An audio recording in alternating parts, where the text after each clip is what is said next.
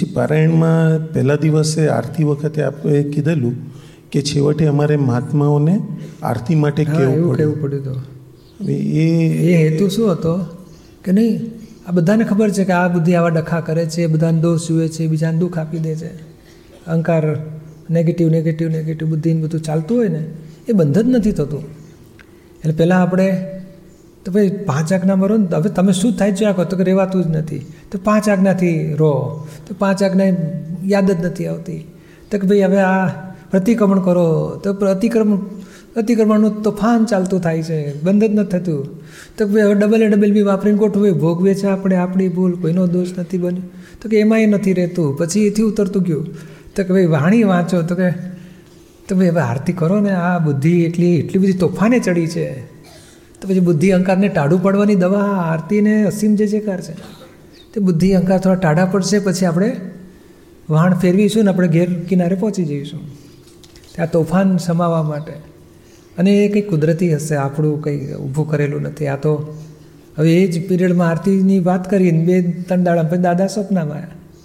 કંઈક જવાનું હતું એક જગાએ તો કહે છે કે બધા આપણે ચાલો દાદાની આરતી કરીશું. તો દાદા ત્યાં હાજર હતા કે નહીં? પેલા સિમંદર સ્વામીની આરતી કરીશું. એટલે મેં તો દાદાના આશીર્વાદ આવી ગયા. સિમંદર સ્વામીની આરતી કરાવી, દાદાએ. પછી દાદાની આરતી મહાત્માએ કરી. એટલે મેં કીધું, આ લિંક છે, એમનું જ સંચાલન ચાલે છે. કે મહાત્માઓને હવે જરૂરિયાતનું બધું, કે પહાર વગરનું દેવું આ વિષય અને કસાય. મોટું શું? કસાયો છે ને, એ બહુ મોટું દેવું કહેવાય છે. આત્માથી ઊંધો ઊંધો ઊંધો ઊંધો દૂર ચાલ્યા જ કરે છે. એટલે લાલચો ઊભી થાય, મોહ ઊભા થાય, ધાર્યું કરવાનું ઊભું થાય, માન અપમાનથી ભોગવટા અથવા તો બીજાને દુઃખ આપી દે. બધા, એ બધા દુઃખો આત્માથી ઊંધું ચાલ્યા કારણ અનંત સુખનું ધામ એવો આત્મા. અને આ કેમ બધી તરફડામણ થાય છે? તો કે ઊંધો ચાલ્યો. તે ઊંધો એટલે ખોટ ખાધી. હવે નફો કરે તો પાછો મૂળ જગાએ આવે. તે નફો થાય એવો છે આરતીમાં એમ. પછી બીજું આરતી અને પ્રાર્થના. બે વસ્તુ છે. તો આરતી એ અહોભાવ વ્યક્ત આરતીથી અહોભાવ વ્યક્ત થાય છે અને પ્રાર્થના એ યાચિકા કહેવાય? યાચિકા શબ્દ યાચના જેવું નથી પણ એક જાતની આમાં કેવું છે એ બરોબર છે. આરતીથી એની સ્તુતિ કરીએ છીએ અહોભાવ વ્યક્ત કરીએ છીએ અને આપની દશાના ગુણગાન કહીએ છીએ. જ્યારે પ્રાર્થના એ આવી પડેલી મુશ્કેલીમાં તો કે સમતારે એવી પ્રાર્થના કરીએ છીએ. પ્રાર્થના એટલે વિશેષ પ્રકારે અર્થ. પ્ર અર્થ કહેવાય. અર્થના અર્થ એટલે શું કહેવા માગે છે કે વિશેષ ભાવથી આપણે કહેવા માગીએ છીએ ભાઈ આવા દુઃખો મટે કે આવી ક્ષમતા રહે એવી કૃપા કરો. યાચના એટલે શું છે? મને કંઈક જોઈએ છે. એવું નહીં, આપણે જોઈએ છે કઈ રીતે? સંસારી બાબત જોતી નથી, મને એવી શક્તિ આપો કે જેથી કરીને હું આ વિઘ્ન પાર કરીને નીકળી જઈ શકું. એવો વ્યવહાર એક છે. અથવા તો પછી શામા માટે પ્રાર્થના કરીએ છીએ કે આ વિઘ્ન મટી જાય, વિઘ્નમાં ક્ષમતા રહે એવી શક્તિ આપો. વિઘ્ન મટવા ના મટવા ઉદય કર્મના આધીન છે. વિઘ્નમાં ક્ષમતા રહેવી ને એ જ્ઞાનનો બળ છે, તો એ જ્ઞાનના બળ માટે પ્રાર્થના કરીએ છીએ. એટલે આપણા માટે પણ જ્ઞાનનું બળ વધે એની માટે, અથવા સામા માટે પણ જ્ઞાનનું બળ વધે એવી. અને એ પ્રાર્થના છે આપણી.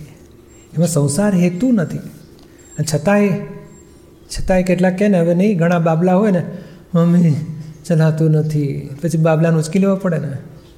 એ દાદા કે ભાઈ, કોકને અમે ઉચકીએ, લઈએ થોડુંક. પછી આગળ મૂકી દઈએ. પછી ધીમે ધીમે મોટો થાય એટલે ચાલતો થઈ જશે. તો કે અમે થોડુંક રક્ષણ આપીએ.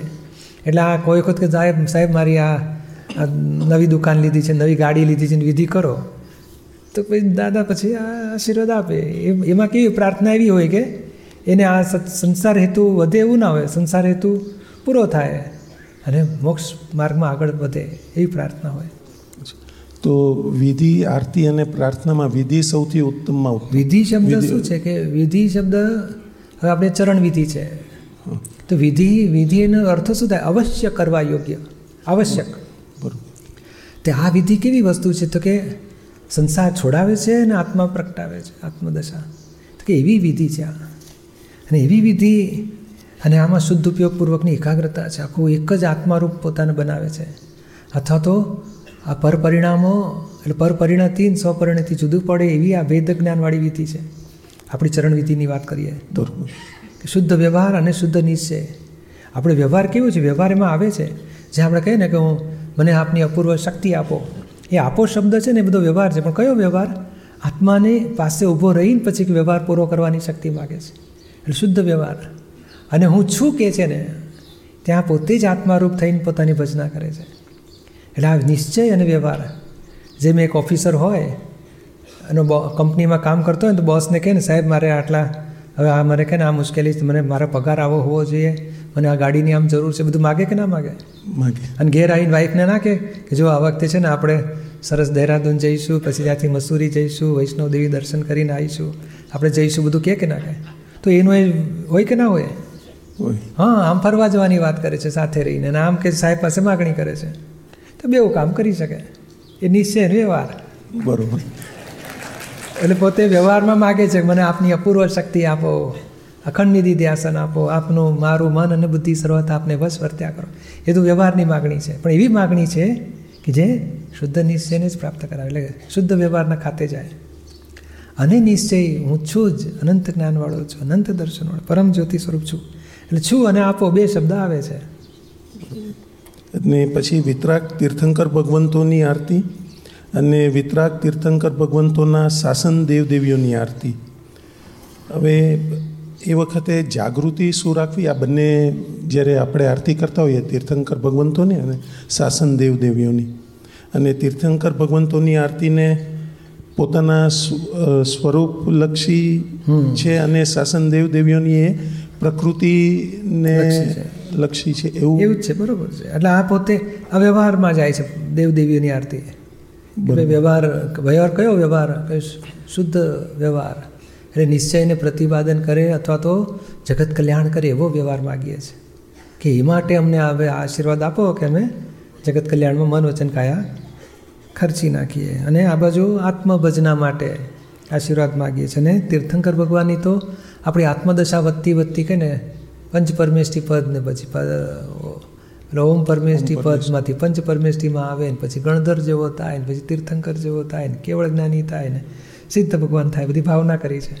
અને આ બાજુ અનંત જ્ઞાન પ્રગટ થાય અનંત દર્શન પ્રગટ થાય કેવળ ચારિત્ર પ્રગટ થાય અને કલ્યાણ સ્વરૂપ થઈને કલ્યાણનું કામ કરવું કે છે એવી ભાવનાઓ છે બધી. અને એટલે તીર્થંકરોને પાસે એ છે કે તમારું જે કેવળ જ્ઞાન સ્વરૂપ છે તે જ મારું સ્વરૂપ છે. પણ મને મારું અનુભવમાં પૂરેપૂરું આવતું નથી ત્યાં સુધી આપ જ મારું પરમાત્મા સ્વરૂપ છો. એ રીતે આરાધના કરીએ છીએ. એટલે અને આ બધું તીર્થંકર ભગવાનના શાસન દેવદેવીઓ કેવા છે? તો કે એમને તીર્થંકરોની આરાધના જગતને કરાવી છે. અને જો તીર્થંકરોની આરાધના થાય તો લોકો રાજી છે જ જબરજસ્ત. અને રાજીમાં શું હેલ્પ કરે? તો કે બાબાને ઘેર બાબુ એ બધા માથાકૂટમાં પણ એ પુણ્ય પાપનો હિસાબ હોય છે.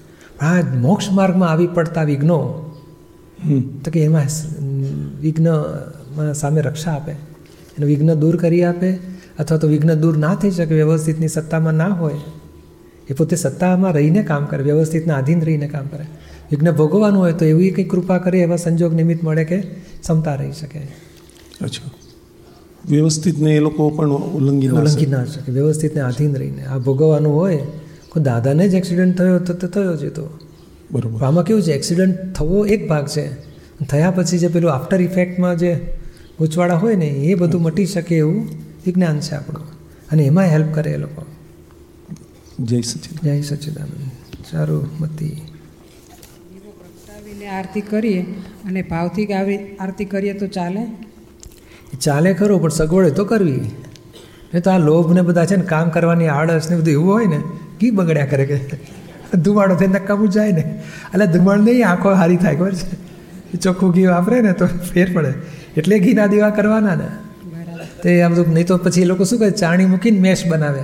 મેશ પછી ઘીમાં કાલવી ને પછી આંખને ચોપડે આંખો તેજસ્વી થાય. તે સારું એ વસ્તુ એટલે રિલેટિવલી ફાયદો. અને આ રિયલ તો ના કહેવાય પણ આ બધી કશાય ઘટે બધા લોભ ને. અને આ બધી આ મન વચન કાયા આ બધું એને દ્રવ્ય પૂજા કહેવાય દ્રવ્ય પૂજા. આ બધું ગોઠવણી કરે ને દ્રવ્ય પૂજા કહેવાય. એનાથી સંસારના વિઘ્નો ટળે ને અભ્યુદય થાય સંસાર. અને ભાવ પૂજાથી અંતર પરી અંતરગ્રંથિઓ ખલાસ થતી જાય અને મોક્ષ થતો જાય. એટલે બેઉ હિતકારી છે. આ થયું તો ઉત્તમ ના થયું તો પછી ભાવ આરતી છે કારણ કે દાદાએ કીધું છે ને કે આપણે દીવો પ્રગટાવી દીધો છે. એ તો સાચી જ વાત છે પણ આ તો થાય ને. આમાં શું ઘરમાં નાના બાળકો હોય? બધા ઘરવાળા બધાને છોકરાને બધાને આનંદ થઈ જાય. ચાલો દીવો કર્યો આરતી થઈને. તો એ બધા ભેગા થઈને પછી ચાલે ને પછી ગોળ ગોળ ફેરવે. સમજે નહીં ઓછું.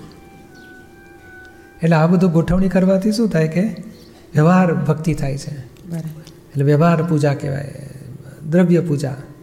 અને આ અને આપણે ખરેખર કેવું હોય તો કે એ ભાવથી કરો તો આ દીપક ભાવથી કરે ને હું દીપકનો જ્ઞાતા દ્રષ્ટા રહું.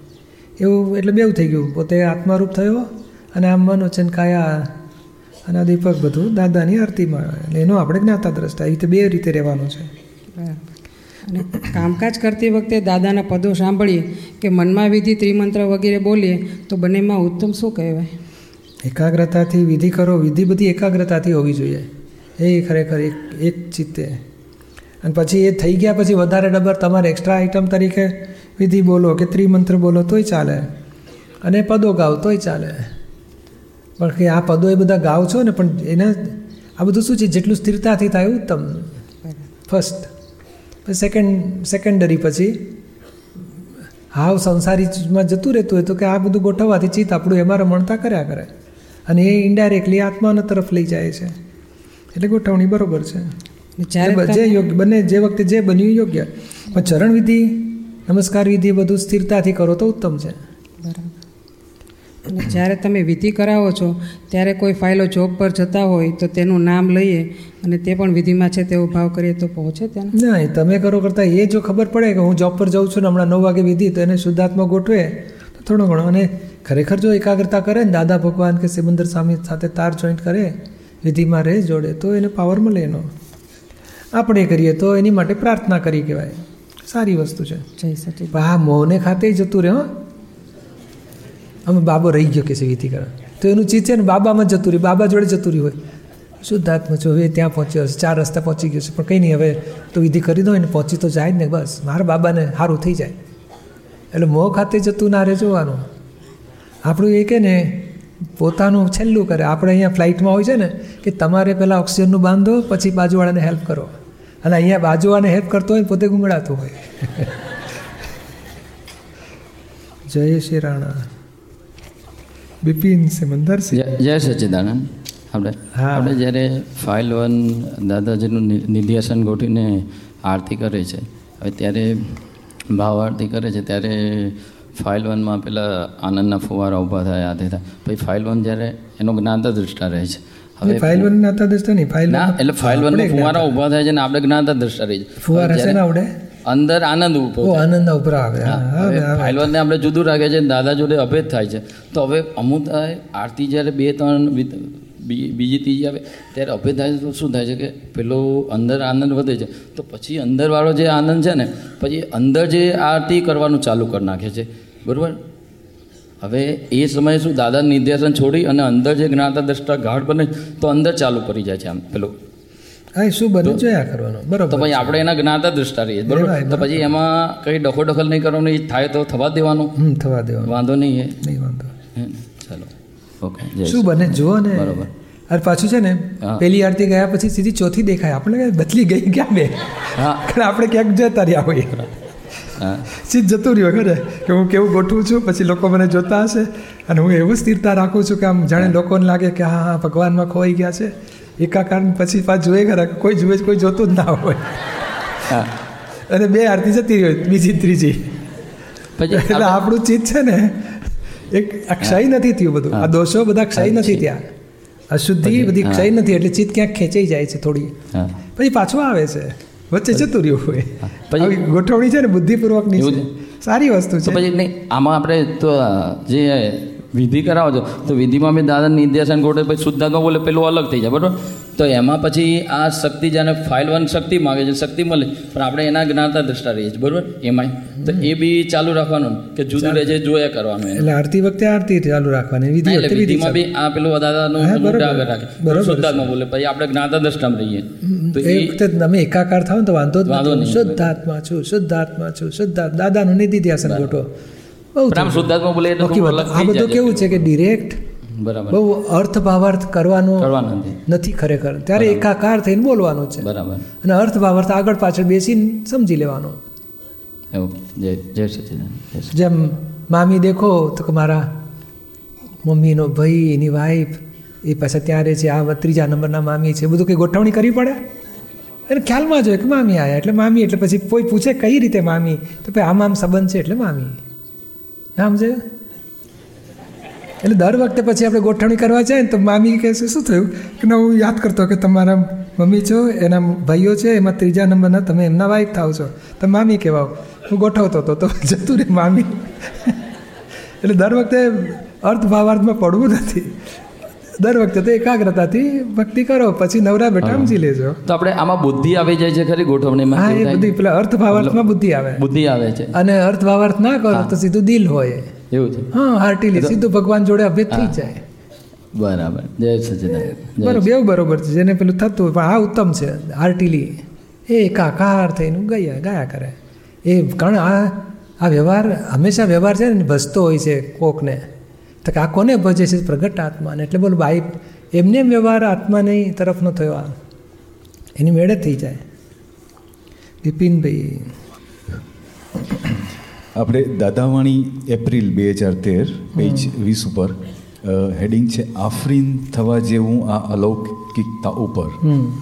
આજે આરતી થઈ એવી જિંદગીમાં એક ફેરે મળે તો એ ધનભાગ્ય માને. પણ આ તો રોજ આરતી મળે છે તે કોઠે પડી જાય છે. આ તો જો અલૌકિકતા ના ચૂકે અને જાગૃતિ રાખે તો કિંમત સમજાય.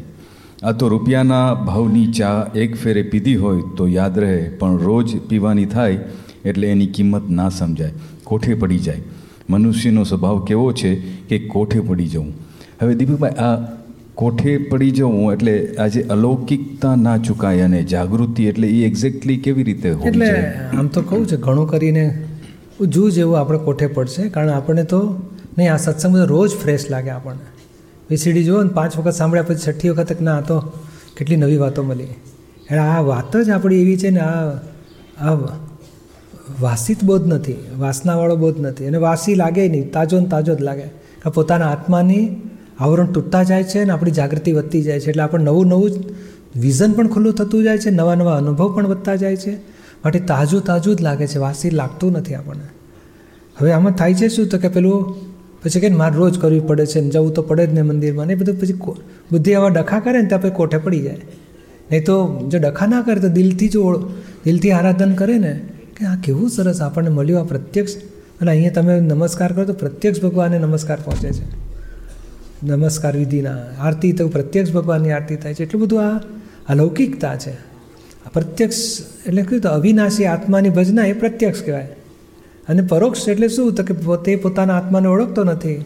અથવા કૃષ્ણ ભગવાનને ઓળખતો નથી અલૌકિક તત્વ સ્વરૂપે. અને મૂર્તિની ભક્તિ કરીને પરોક્ષ ભક્તિ કહેવાય છે. તો કે એ પરોક્ષ નથી અહીંયા, પ્રત્યક્ષતા છે. તત્વ સ્વરૂપે, આત્મ સ્વરૂપે ઓળખીને ભજના કરવાની છે. અને જાગૃતિપૂર્વક એટલે અલૌકિક એટલે શું? તો કે આ પ્રત્યક્ષનું છે અને આપણને ખ્યાલ રહેવો છે કે આ જે થઈ રહ્યું છે, એ પ્રત્યક્ષને માટે થઈ રહ્યું છે. પોતે પોતાનો આત્મા નિરાવરણ થતો જાય છે. એટલે એવું જાગૃતિ હોય ને તો પછી અદ્ભુત ફળ મળે એનું. એટલે આપણે આ પ્રત્યક્ષ આરતી દાદાની કરતા હોય એવી રીતે આમ એનો ફળ ગણાય ને આમ. બરોબર છે. અને આ તો દાદા તે વખતે વાત કરેલી કે ભાઈ એક વખત આવી જજે ને સાંજે. લોકોને છે ને સંસાર મીઠો લાગતો હતો બહુ દાદાની પડી નહોતી. એટલે પછી એવા વખતની આ વાત છે કે ભાઈ કંઈક દર્શન કરી છે આ તો અલૌકિક વસ્તુ છે. એમને હીરાને કેવું પડે હું પાંચ અબજનો હીરો છું. તું જોઈને જા તને એક દાડો આશ્ચર્ય થશે કે મેં જોઈ લો હા કોઈનો હીરો તમે જોઈ લો તો કહો કે ના કહો કોઈની હીરો? મેં જોઈ લો છે એટલો અદ્ભુત છે. અને આપણે તો વાત તો સાંભળવાની કોઈ દળો જોયો જ ના હોય. તો આ જોયેલો તો આ પ્રત્યક્ષ ભગવાન જોવા મળે છે. એ દર્શન કરી જજો એવું દાદા કહેતા હતા. અજીત જાની દીપકભાઈ જય સચ્ચિદાનંદ અમારા બધાના પતંગને તમે સાચવજો. તો પતંગોને સાચવજો અમારા બધા નહીં તમને પતંગની દોરી મળી ગઈ છે. ઓહ. હવે તમારે પતંગ વિલો નહીં મૂકવાનો. શુદ્ધાત્માનું જ્ઞાન મળ્યું ને દાદા કે શુદ્ધાત્માને વિલો નહીં મૂકવાનો. હા એ પકડી રાખવાની. જરાક ગુલાટ ખાતું તો ખેંચવાની. જરા ઉપર ચડતો તો ઢીલ મૂકવાની. એવું હોય છે ને કંઈક? હોય છે.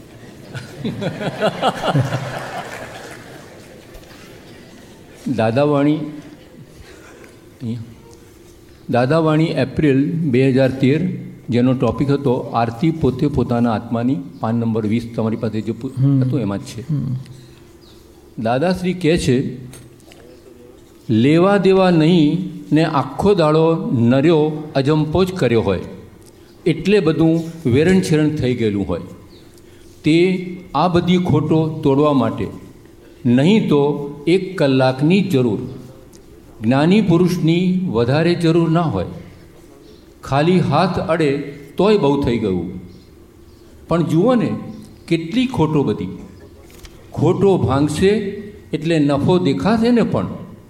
પછીના બે વાક્યો આપશ્રીની સમાયાચના કરીને વાંચું છું. દાદાના આગળ શબ્દો છે. પેલો દીપક ને નફો દેખાય છે ને? પેલા દીપકને નફો દેખાય છે ને? જુઓ ને ઝળકી ઉઠ્યો છે ને, એ વ્યવહાર જોડે હોય તો કામ જ થઈ જાય ને. આમાંથી અજીતની મૂંઝવણ છે. આ કયા પ્રકારના અજંપાની અને ખોટોની વાત છે? એટલે આ જ અહંકાર છે ને ત્યાં અજંપો હોય જ. અહંકાર એટલે શું? આત્મપણું હોય ને, પછી હું જ અજીતભાઈ માન્યું, ત્યાંથી અંતરદાહ શરૂ થાય. પછી અજમ, અજંપો ને કઢાપો, પછી બધું થાય. કંઈક ફૂટ્યું પ્યાલો એટલે શું ફૂટ્યું? તે કડાપો કરે. અને અજંપો નહીં તો કહે છે બધા હાજર છે તો બોલાય નહીં એટલે અજંપો કરે. એટલે આ જ્ઞાન દશામાં બધું ઊંધું ચાલવી ઊંધું ચાલવું એ ખોટ કહેવાય છે. એટલે અહંકારને ખોટ કહેવાય છે બીજાનો અહંકાર દુભાવીએ અપમાન કરીએ બધી ખોટ કહેવાય. અને જાગૃતિને નફો કહેવાય કે હું શુદ્ધ આત્મા છું અનંત જ્ઞાનવાળો છું આ જુદાપણું રાખો. એ જાગૃતિને નફો કહેવાય છે. એટલે આ બધી ખોટો ખોટોથી વેરણ છેરણ બધું ચિત્તવૃત્તિઓ વેરણ છેરણ થઈ ગઈ. આપણે કહીએ ને, મને યાદ કરાવજો. તો, આ ભાઈ આવે એટલે મને યાદ કરાવજો, આટલું કરો. તો પેલા બધા જતા રહે ને, પછી યાદ આવે રે અમને કહેવાનું જ રહી ગયું. તો ચિત્તવૃત્તિ વેરણ શેરણ થઈ ગઈ છે. અરીસ હોય ને, તૂટી ગયેલો હોય ને, તો શું દેખાડે? આપણે આમ જોવા જઈએ ને, તો પાછળની બારી દેખાય. પેલું દેખાય. આપણે લાગે, આમ ગોઠવીએ તો પેલું દેખાવા માટે તૂટી ગયેલો અરીસો. અને અખંડ હોય ને, તો આપણે આમ જેવું દેખવું હોય એ દેખાય. તો આ બધું વૃત્તિઓ બધી એવી વેરણ છેરણ થઈ ગઈ, ત્યારે ટાઈમે યાદ ના આવે. આવરણ આવી ગયું કે શું, ભૂલી ગયો. બધું ફોનમાં વાત કરે કે આટલું આટલું પાપડ લેતા આવજો, આટલું આ લેતા આવજો. પછી ફોન પત્યા પછી પછી યાદ જ ના ઠેઠ ઘરે પહોંચ્યા હા, તમે કહેલું ખરું? મને, હા, યાદ આવ્યું. તું તો ઘરે આવી ગયો, પેલું ગલ્લે લેવાનું ભૂલી ગયો. શીત વૃત્તિ બધી અચિત, વેરણ છેરણ થઈ ગયું છે. એટલે આ બધી ખોટો ભાંગવા, ભાંગતી જાય, ભંગાતી જાય, ખલાસ થતી જાય. કારણ આત્માની આરાધના કરો એટલે ખોટ ઓછી થતી જાય. એટલે આપણે એમ કહી શકીએ દીપકભાઈ કે આ જે પરિસ્થિતિનું દાદા વર્ણન કરે છે, એ મહાત્માઓની આપણા જેવાની પરિસ્થિતિ છે. હા, આપણા બધાની એ જ દિશામાં ભાંગી ગયેલી ખોટો બધી હવે ખોટો ભાંગવાની છે. ખોટો થઈ ગઈ છે બધી ભાંગવા માટે જ આપણો આ સત્સંગ છે. નફો તો આત્મા પોતે જ નફો છે. એનું ખોટ ના જાય લીકેજ ના થતું જાય, એટલે શક્તિ વધ્યા કરે. નહીં, પાણીમાં ટાંકી ભરાયેલું હોય ને પછી કાણા પડે તો લીકેજ થયા કરે ને. કાણા દાટા મારો, એટલે પાણી સચવાઈ ગયું ને એવું આત્માની વૃત્તિ આ બધી વૃત્તિઓથી આત્મશક્તિ લીકેજ થાય છે. તે લીકેજ બંધ કરવાનું શીખવાડીએ છીએ. એટલે લીકેજ અંદર તો અનંત શક્તિ ભરપટ્ટે છે. આ બધી ખોટો ક્યારે અને કઈ રીતે ભાંગશે અને નફો ક્યારે દેખાશે? એ દેખાય છે ને થોડો થોડો દેખાયો છે. દાદા શું કહે છે? કેવળ જ્ઞાન આપ્યું છે તમને. પણ પચતું નથી. ટકતું નથી અંદર. પણ સ્વાદ આવ્યો ને એટલે આ દોડતા આવો છે એટલે બહુ મોટું કહેવાય કે છે. અહીં આવ્યા ને રોજ સવારે ઉઠીને નહીં તો આ ઠંડીમાં કોણ આવે દોડીને? તો ટોપું ગાલીને જેકેટ પહેરીને છેવટે પહોંચી ગયો હોય કેમ? સત્સંગ છે કે છે? એટલે સત્સંગ ઉપર પ્રેમ વધ્યો ને? એટલે ખોટો ઓછી થવાને. એ તો એ કે સત્સંગ છે ને, તો કે આ તો જરાક મોડો ઉઠીશ ને પછી ચાલ નવ વાગે પહોંચે. એટલી વિધિની કિંમત છે તોય સારું કહેવાય. એ તો સાડા નવે જાય અહીંથી. જઈ સચિન દાદાનો સત્સંગ હતો. આપણે આ આખો દિવસ કામકાજને કે છે, થાકી જવાય ને. ઉઠાય નહીં ને વહેલું બધું. પછી આપણે નથી જતા કે છે.